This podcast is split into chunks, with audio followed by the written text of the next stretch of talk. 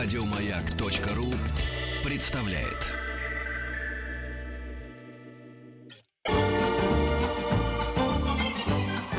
Дышите глубже.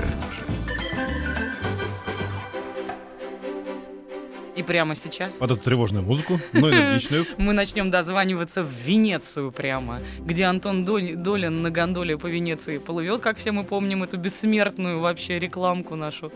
И, я надеюсь, расскажет нам о том, что там интересного происходит на кинофестивале, какие новинки, что потрясло. Привет, Антон.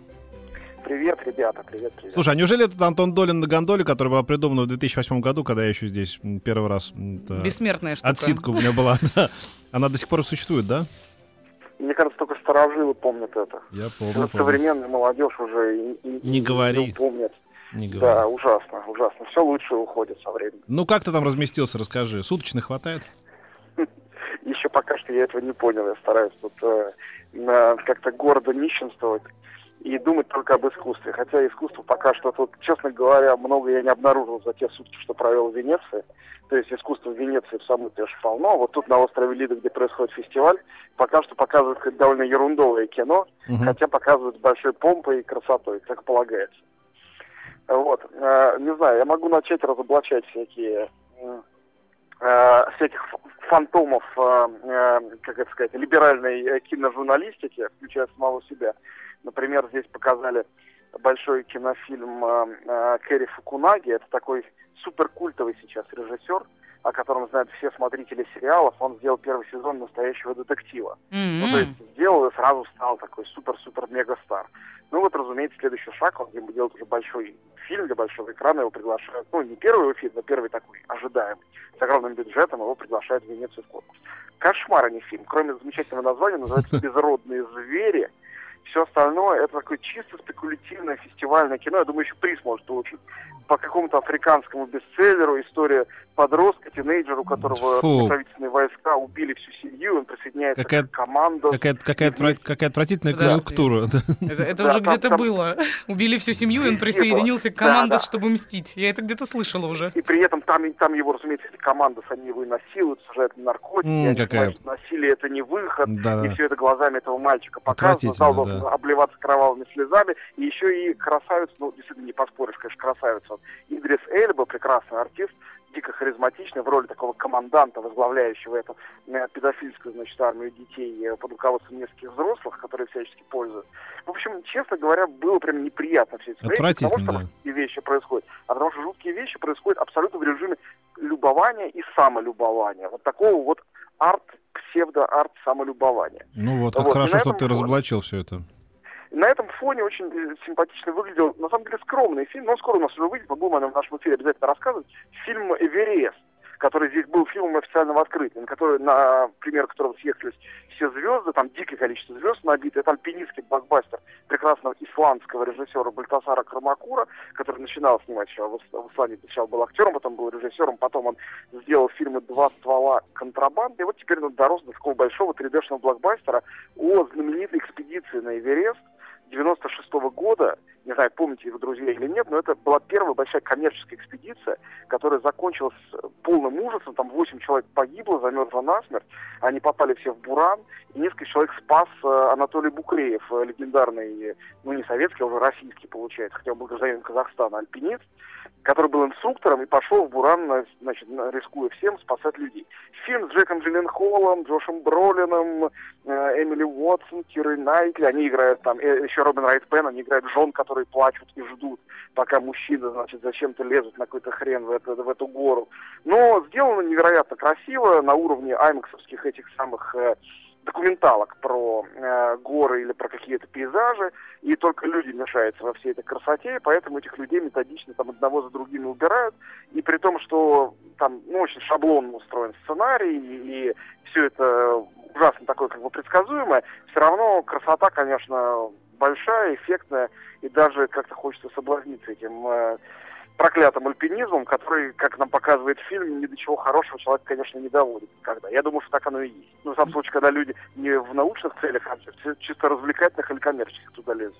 Ну, вообще, вот чисто по описанию фильм звучит неплохо. Да, я пос... это посмотрю. Он да. неплохой, тут и оно. Он как бы, как бы он стандартный, но вот местами прям ух, и сразу понимаю, что не, не зря взяли исландца. Потому что человек, который, очевидно, сам в горы ходил не раз, который вообще понимает, что такое взаимоотношение человека и природы. И вообще это фильм про то, как люди попытались тягаться с горой, а гора их победила. Вот я как бы коротко его сюжет пересказал.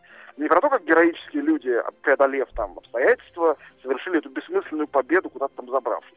А про то, как природа их всех от колена сломала. Я думаю, это более реалистическое вообще. Да. Я за, я, я за такие фильмы. Во-первых, они ставят на место человека свою гордыню. Во-вторых, да, во-вторых, да. выбирая между... Знаете, что-то мы устали от э, стандартных фильмов. Давайте что-нибудь нестандартное. И тот фильм, о котором ты рассказал в первые, в первые минуты.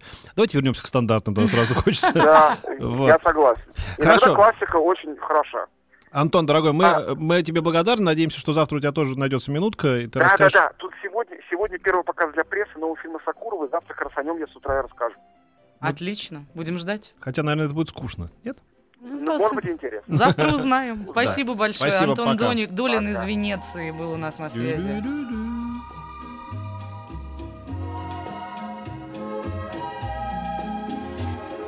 Клиника Фадеева. Ну все, Петр Александрович, можем начинать прием уже. Михаил Витальевич Сычевский, наш добрый, знакомый, обладатель постоянного кабинета в нашей клинике с такой золотой табличкой уже практически. И написано на ней врач, травматолог, ортопед, заведующий отделением сочетанной и множественной травмы НИИ скорой помощи имени Склифосовского. Здравствуйте, Михаил Витальевич. Добрый день. Если что, сломали, потянули, ушибли, э, что-то, не дай бог... Э, тройной перелом, двойной, сразу звоните сюда, вам все подскажем, расскажем. Нет, нет, не звоните, пишите. Пишите. Пишите, да. пять пять три три, начиная со слова «Маяк», можно написать смс-ку, WhatsApp и Viber на едином номере девять шесть семь сто три пятьдесят пять тридцать три. Можно также написать в нашу группу «Радиомаяк» ВКонтакте. А можно задать такой вот вопрос с фидбэком в предыдущий час? Нет, я хотел вот что спросить. Михаил, да? ко- который, как известен, известен своим быстрым мотоциклом еще, он, когда мы стали говорить с Антоном Долиным про фильм «Эверест» и про эту злопамятную, значит, экспедицию девяносто шестого года, я-то плохо это помню, хотя был уже в рассудке. А вот э, Михаил-то закивал головой, да-да-да, мол, знает он такую историю, да? Ну да, знает историю, знаком с многими альпинистами, на самом деле. И эта история очень широко известна, и Букреев очень широко в мире известен, как на самом деле многие наши альпинисты, и вот казахская школа альпинизма, она очень известна, там есть клуб такой, э, бывший он ЦСКА, сейчас не так называется в Казахстане, но там все вот эти ребята, они работали инструктором, насколько я помню, Букреев погиб э, пару или тройку лет назад, также в горах на самом деле, они практически... В большинстве своем э, ну, многие заканчивают жизнь там в горах. Но это, мне кажется, их, как, как ни страшно сказать, это, мне кажется, смерть, которую они как бы как ни странно, ж- я ждут, от, да? от некоторых слышал, что их мечта остаться там. Это правда. Что, что в головах у них, на самом деле, не знаю, но это ребята такие очень выносливые, серьезные и... Интересно это. Но я хочу сказать, что они э, другим худо не делают, вот что. Они там сами вот с, с этими горами возятся, сами их там проигрывают или побеждают. И кроме того, как мы узнали, этот прекрасный человек спас людей, да? Вот да, да, так и было. Да, вот как интересно жизнь складывается. Эм... Что ты хотел спросить из прошлого Я из прошлого хотела часа? спросить, что называется, вдогонку к прошлому часу. Мы обсуждали тату и пирсинг. И, конечно, я понимаю, когда врач-дерматолог говорит нам о том, что это все вредно, это все сепсис и так далее. А с точки зрения врача-травматолога, пирсинг может как-то сыграть в плюс или в минус, например? Ну, насколько я знаю, пирсинг делается во всяких разнообразных местах. Знаю многих людей, которые имеют на себе этот пирсинг. Ну, считается, что, в принципе, пирсинг в разнообразных участках тела, он может быть и вреден, потому что многие точки, так называемые акупунктурные, имеются, поэтому если их задеть нечаянно, то, ну, так, скажем так, какого-то ярко выраженного вреда от пирсинга я Нет. не знаю. Ну, но... польза есть. Вот, может быть, у ваших смежников, ты спрашиваешь, какая польза? Я же тебе цитировал прекрасное стихотворение Олега Григорьева. «Зарезанную в канаве познать не берусь я. По наколкам Галя, а по шрамам Люся». То есть, конечно, при опознании это, конечно, может помочь людям. Ну, как, как, ну, при опознании чаще всего пользуются все-таки татуировками. Потому что пирсинг, ну, да. он... Ну да. Не очень. Ну, татуировок, по-моему, единственная проблема, когда их нужно зашить, Б- то приходится да, как обои подбирать рисунок. Бог с ними, с татуировками. Давайте по, по профилю. Тут есть вопросы уже, мне кажется. Да, да, уже прилетают. Да. Мне тридцать пять лет, поставили диагноз ДОА первой степени коленного сустава. Это очень страшно для будущего? ДОА. А, ДОА — это, видимо, деформирующий остеоартроз. Второй степени... Я не... Колен... Колено сказал, да? Колено, да. Степ... Коленного сустава, да. На самом деле остеоартроз... Он есть у всех, может даже не сомневаться. просто в разной степени, в разной степени выраженности. На самом деле в данной ситуации ориентируется в основном на клиническую картину. Если у человека есть артроз два-три, но при этом его ничего не беспокоит, ну и бог ради. А в том случае, бывает и один-два, первой-второй степени уже сильно беспокоит, боли и тому подобное. В этом случае начинается консервативная терапия или там ми- такой не очень инвазивный, э, типа введение в суставов разнообразных препаратов. А какое-то время это помогает, и в том случае, если сустав совсем уже разрушается, ну, прибегают к его эндопротезированию. Это, на самом деле, считаю, очень большой, как бы, прогресс в нашей стране за последнее время. Мне кажется, даже об этом говорил, что протезирование разнообразных э, суставов, как крупных, так и уже до мелких добрались, это в некоторых случаях это реально пан, прям панацея. Mm-hmm. А, вылечить артроз невозможно. Да? Возможно, немножко приостановить его. Но если артроз уже в большой степени серьезный и сильно болит, то кроме протезирования помочь пациенту просто нечем. Можно ли вылечить бурсит большого пальца стопы? Конечно, можно. Это делается... Опять же, от степени бурсита зависит, но по большому степени, если есть бурсит, то лечится все, так называемые у нас в латыни, есть латынь, в которой любое воспаление означает ид на конце, там бурсит, лигаментит и тому подобное. Любой ид, так называемый, лечится прежде всего покоем, и во вторую очередь медикаментозной терапией, как системной, так и местной, эн пэ вэ эс банально. Я думаю, что все это... Как много мы узнали за год общения с докторами. Теперь я про иду буду знать и бровировать. У кого-нибудь там будет какой-нибудь гепатит? Я говорю, лежи. Это воспаление. Это воспаление. Ид. Да, л- лежи, да. лежи, конечно. Спасибо вам огромное, Михаил Витальевич. В этом плане вы, конечно, бесценны. Поставили сначала ушиб голеностопа человеку, а через две недели передумали. И диагноз теперь травма связок. Уже месяц хромает и не знает, как уменьшить последствия. А, в наше время есть такое чудесное а, изобретение чел- человечества, да, как а, эм эр тэ. А, если есть сомнения, если есть какие-то проблемы, которые не, ну, то есть не позволяют, а, грубо говоря, клинически опознать, хотя клинически много что можно увидеть, но всем, тем не менее верификацию лучше всего проводить эм эр тэ. На нем видно и связки, да, и э, поверхность суставной, там можно четко сказать, разорвана связка, потянута, и, может быть, ее какое-то дегенеративное изменение, и уже от этого назначать лечение. Уважаемый Михаил Витальевич, двадцать лет назад вывихнул руку. Теперь, когда подтягиваюсь или при игре в волейбол, рука как бы выходит из своего места в районе предплечья. Опасно ли и что делать? Если речь о локтевом суставе и есть ощущение вывиха, опять же, да, может быть, при двадцатилетней назад древности, так скажем, травме была повреждена либо связка, либо разорвана, либо растянута.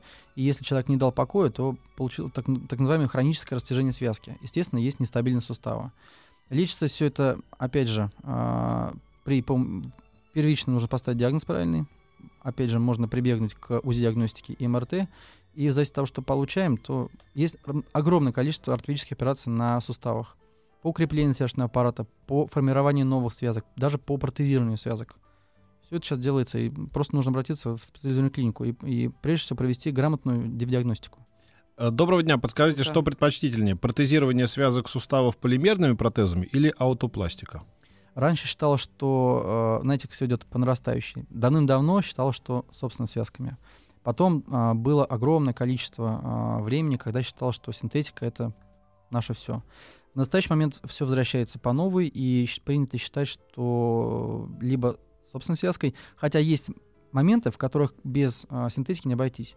Вот, но все больше время, все большее распространение получает а, пластика так называемыми кадаверными а, заготовками, ну, трупными. А-а-а, страшновато. Нет, ну это очень хороший материал на самом деле, и мы даже в нашей клинике мы этим уже активно пользуемся, заказываем из специальной клиники, где заготавливают, нам привозят в специальных упаковках, стерильно, все красиво, мы интероперационно распаковываем, специальным образом готовим трансплантат к имплантации, и когда он готов, все, пожалуйста, передний крестообразно, задний крестообразно, все это делается очень успешно. Если пятнадцать лет назад был компрессионный перелом цэ три цэ четыре позвонков, чем грозит это в будущем, спрашивает Константин, тридцать шесть лет.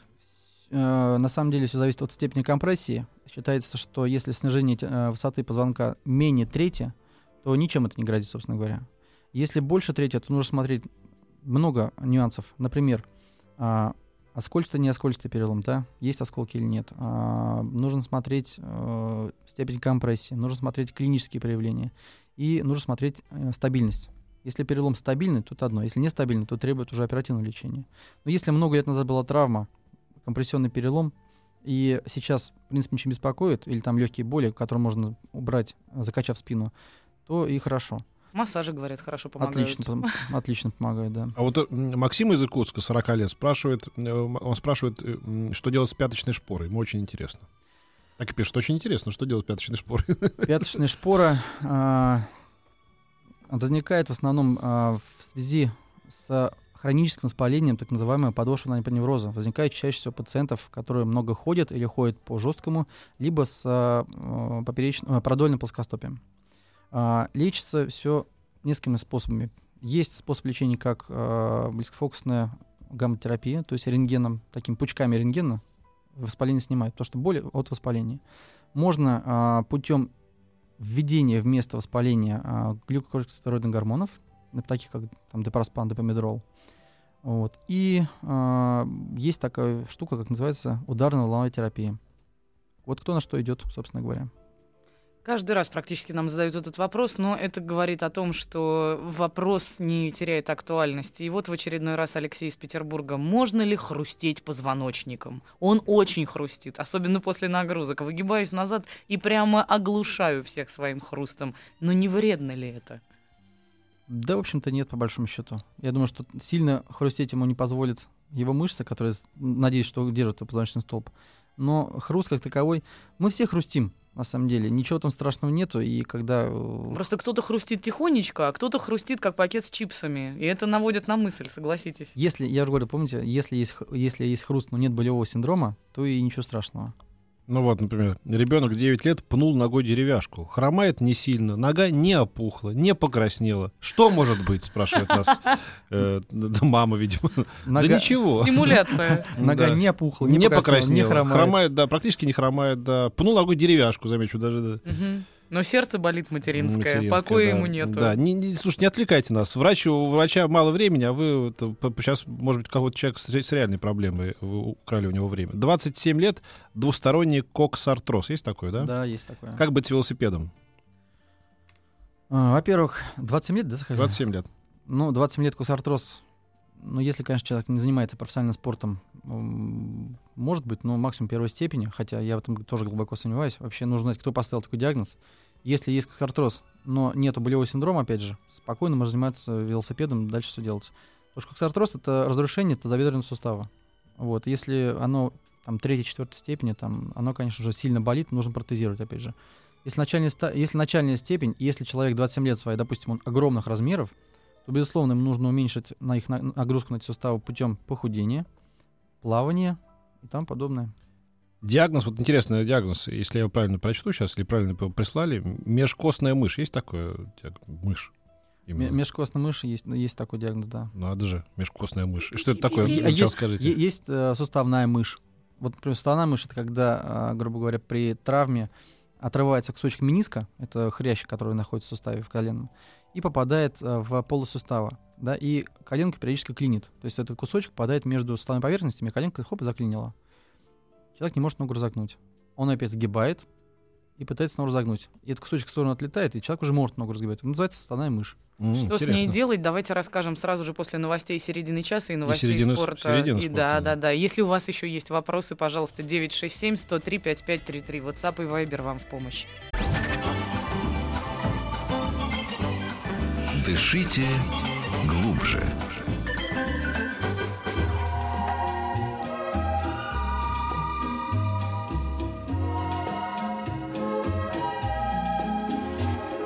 Клиника Фадеева. Клиника Фадеева продолжает свою работу. У нас ведет прием врач-травматолог, ортопед, заведующий отделением сочетанной и множественной травмы НИИ скорой помощи имени Склифосовского, кандидат мех... медицинских наук Михаил Витальевич Сычевский. Мы продолжаем принимать ваши вопросы на номер пять пять три три, начиная со слова «Маяк». Можно также написать в WhatsApp или Viber девять шесть семь сто три пятьдесят пять тридцать три, единый номер. В нашу группу «Радио Маяк» ВКонтакте. В общем, масса средств связи и все для вас. А я вот вообще возмущен, почему до сих пор вам не дали после стольких героических эфиров на нашей радиостанции докторскую? Доктор, должны быть доктором. Я... Подумай об этом. Работайте над этом, да. Мы нажимаем на нужные клавиши, подергаем за ниточки. У нас есть связи. Ну, тем временем, если позволите, приглашу кого-нибудь из душного коридора. Давай, потихонечку, давай. Да? Угу. Вот Игорь подошел. У него периодически появляется боль самой грудной клетки, чуть ниже горла. На ощупь болят первые грудные позвонки. Работа физическая, боль проявляется при работе. Опасно ли это? Ну, если честно, то сейчас была речь о грудной клетке, а потом он перешел на позвоночник. Где он прощупал спереди или сзади позвоночник? Вот чем все. Может, вопрос. Он ребра имел в виду, а не позвонки? Вот я думаю об этом. Ну, ребра вряд ли он может посчитать. Даже не все врачи могут посчитать правильно ребра. Mm-hmm. Вот. А... Надо же, а в щекотке это казалось очень очевидным. Вот. А что касается болей в области позвоночника, ну, первое, что придум... приходит на ум при физической работе, при подъеме тяжестей, возможно, надо обратить внимание на, на появление грыж спинальных в этой mm-hmm. области. Это самое, самое частое, самое первое, что приходит на ум. Опять же, все это э, определяется при помощи эм эр тэ. На плечевом суставе во время тренировки порвались связки. Внешне был знач... было значительно видно провал в груди. Предлагали сделать операцию, прикрепить крючками связки, пока отказался. Со временем могут ли срастись сами или нет? Я продолжаю заниматься, но с малыми нагрузками. Ну, это преступление по отношению к его связкам, к его мышцам. Если на самом деле вот он сказал, что плечевой сустав, а потом сказал провал груди. Провал груди, это, скорее всего, порвалась э, либо большая, либо грудная мышца. Э, если они реально порвались полностью, то само срастить. Все это схватится в рубец, в некрасивый и малофункциональный. Рука работать будет, скорее всего, но силы в ней он, наверное, потеряет все-таки. Поэтому, э, разрыв, если это был реальный разрыв с провалом, есть даже такой симптом специальный, да? Mm-hmm. Если есть провал, то, конечно, нужна операция и э, прикрепить, сшить, сшить мышцу и потом немножко подождать, рубец сформируется, срастутся мышцы, дальше можно будет спокойно себя чувствовать. Спасибо. Петр Александрович, мы совсем забыли рассказать человеку, что делать с мышью суставной. Да. Мы определили, что это такое для да. себя, по крайней да. мере, а как ее выгнать из сустава, так и не рассказали. Непорядок. Только надо, надо посмотреть, где эта мышь у него беспокоит, межкостная. Она mm-hmm. может быть в многих местах, но в любом случае, если мышь есть, то ее надо удалять. Это операция? Это, ну, малоинвазивная, но операция. Допустим, если брать из колена, то это делается через там, два-три прокола небольших. При помощи артроскопии э, убирается вот эта мышца и делается резекция небольшая мениска, ну, выравнивается, чтобы mm-hmm. не беспокоило. И все. Если с мыши она беспокоит, то надо, конечно, убрать ее. Мне тридцать лет, диагноз болезнь Бехтерева. Это навсегда? Давайте скажем, что такое болезнь Бехтерева на, на всякий ну, случай. Это стенозирующий спондилит, это э, спондилоартрит даже. Это вот так, все объяснили. Достаточно, до, до, до, достаточно, достаточно тяжелое заболевание. Оно приводит к тугоподвижности суставов, в частности, межпозвоночных дисков. Это очень сильные боли в спине. К сожалению, она не лечится. Только в ремиссию можно вогнать ее. Это как, ну, просто полегче будет человеку, да? Да. Ну, слава богу. Болит э, правый локоть, плечо, ключица. Я маляр, часто работаю крак- краскопультом. Связана ли болезнь с профессией, как с ней бороться? Uh, не имел дела с, краскопуль... с краскопультом, но почему-то мне в голову пришло первым делом, что если при... в этом краскопульте есть какая-то вибрация, то есть даже так называемая вибрационная болезнь, uh, она часто посещает паци... паци... ну, пациентов, людей, которые занимаются такими профессиями, как, допустим, отбойный молоток, работа молотого отбойным, mm-hmm. чем-то, что вибрирует. И, ну, если сказать в простонародье, то а, вот это постоянное вот это дребезжание постоянного а, мышцы отслаивается от костей, от межкрепления. Это mm-hmm. страшные боли и вообще это противопоказание к этой работе. Ну что, придумайте что-нибудь другое, переквалифицируйтесь. Ничего это, себе. Переквалифицироваться, да. Переквалифицироваться. Мышцы да, отклеиваются от костей. Это прекрасный финал. Говорил, да. Был перелом ключицы с осколком, ставили спицы. Когда их сняли, вместе перелома кости немного расходились. Часть кости была выше другой, а другая опустилась. Спустя пять лет разница стала почти в палец. Это так должно быть, спрашивает Евгений, тридцать один года. Надо посмотреть на снимок, но если разница растет, значит, это называется формирование ложного сустава ключицы. Если это беспокоит, то нужно, безусловно, оперировать.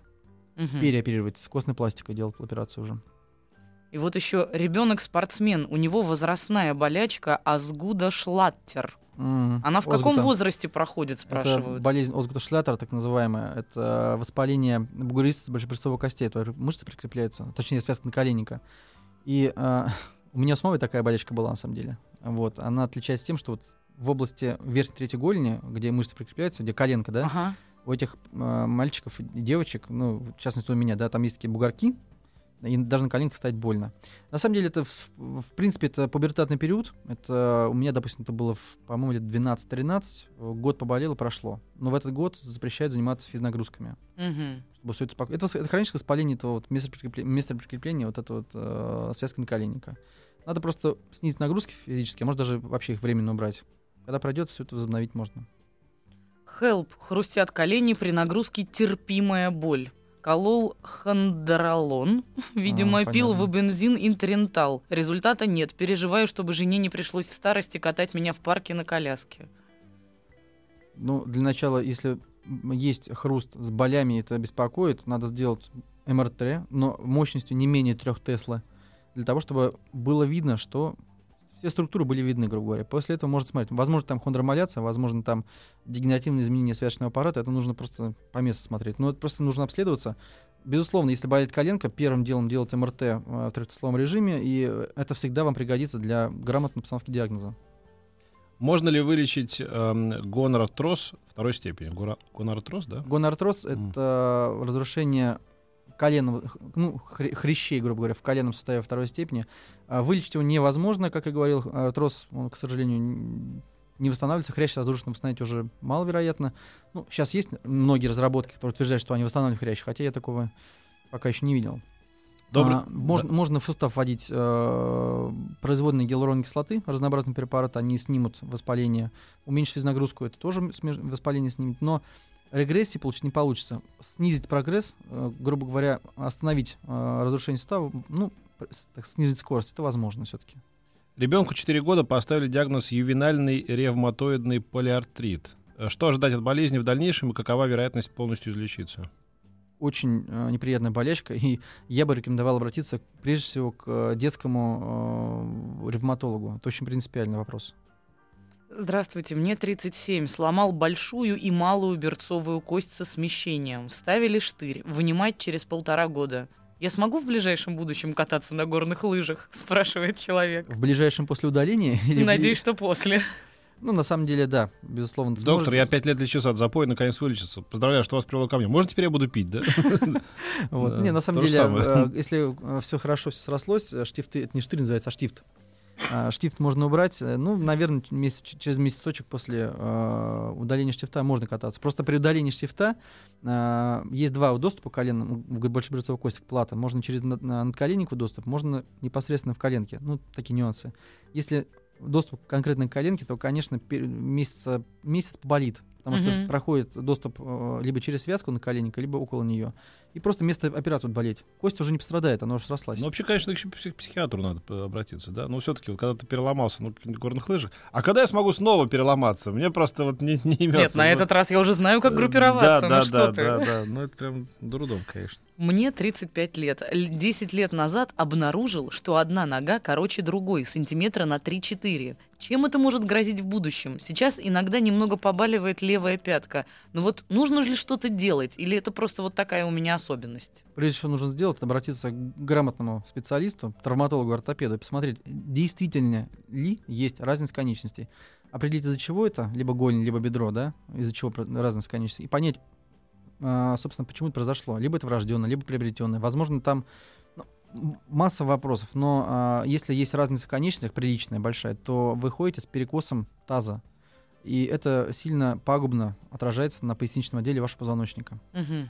Добрый день. Вот такая историческая штука пришла. После инфаркта делали рентген сердца и обнаружили, э, кавычки, несросшийся перелом первого ребра справа. Сразу объяснились многие болячки и неудобства в жизни. Но, похоже, этот перелом заработал еще в тысяча девятьсот восемьдесят втором году. Ого. Стоит ли начинать теребить этот вопрос или доживать так, в кавычках? Борис, пятьдесят три года. Если не болит, это случайная находка, ну пусть она останется. Потому что многие живут с несросшимися ребрами. Если это не болит, не беспокоит, ну пусть живут. Потому что ребра не срастают. Ну, бывает, не срастаются ребра. Если это болит, если формируется, там, не, там, допустим, не, там есть э, нерв, проходящий около, по ребру, э, межбрюцовый, так называемый, о, межбрюцовый, меж, межреберный нерв, извините. Вот, э, если там формируется неврома, она болит, ее нужно убирать, иссекать. В том случае, если это просто перелом, который случайно нашли, и никак не беспокоило, я могу сказать честно, у людей такое количество болячек. Да. Живут они вместе с ними, да. да, нормально. Дышите глубже. Для тех, кто еще ни разу не был в летней студии радиостанции «Маяк», спешим сообщить, что осталось совсем мало времени, чтобы наконец-то это сделать. Летняя студия в парке «Сокольники» будет работать только до двенадцатого сентября, поэтому ждем вас с нетерпением в эти выходные. Вот, например, в субботу, пятого сентября, пройдет традиционный живой концерт. На этот раз в девять вечера выступит певица Гаяна. Приглашаем, приходите. И благодарим компанию «Роланд» за музыкальное оборудование, специально предоставленное для летней студии «Радио Маяк».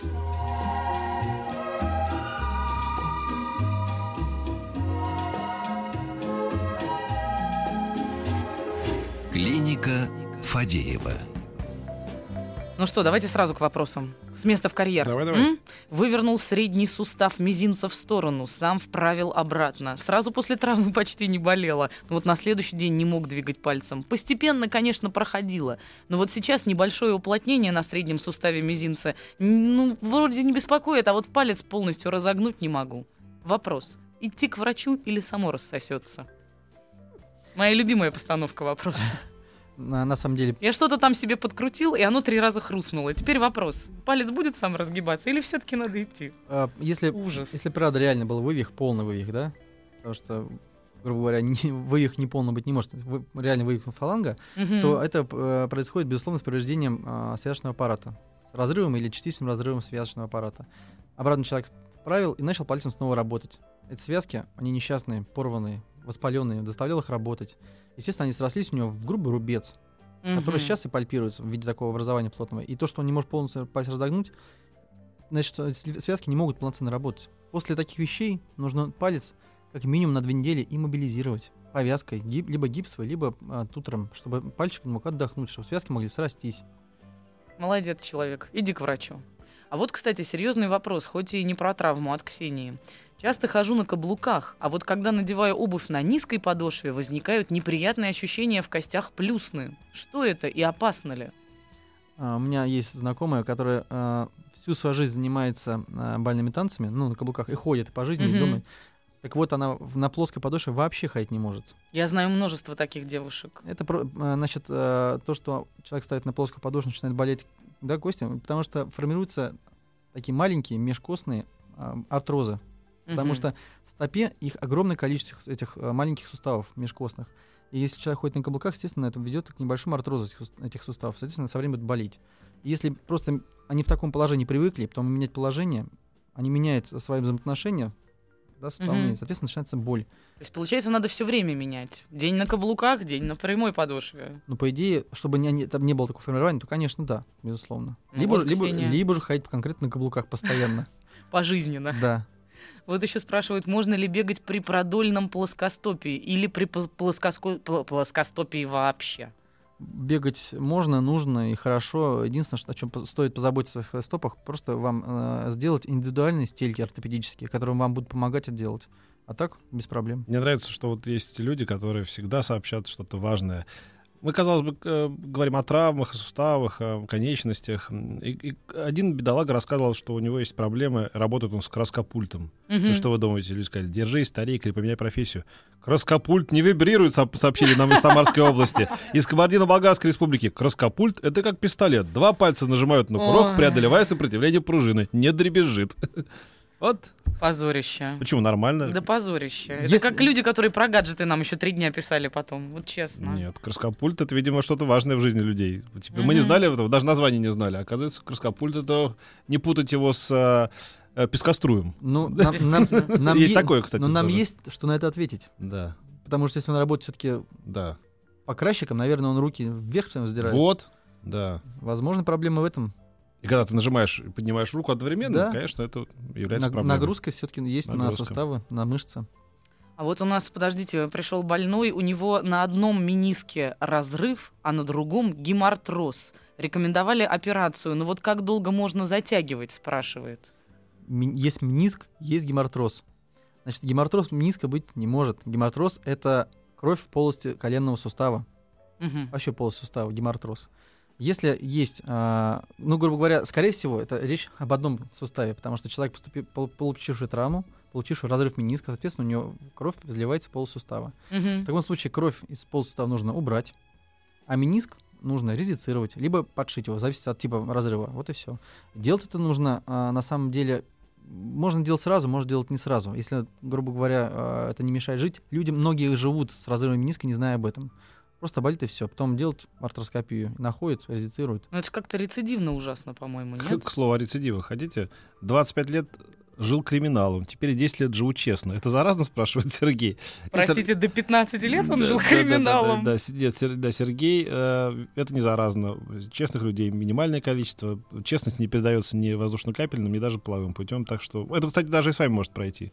Снова вернетесь. Да. Мне тридцать девять лет, болит колено, поставили диагноз менисцит. Ага. Скажите, это теперь на всю жизнь или как-то можно вылечить? И какие могут быть последствия? Если менисцит, это воспаление мениска. Опять, угу. же, опять же, лечится воспаление чем у нас? Покоем.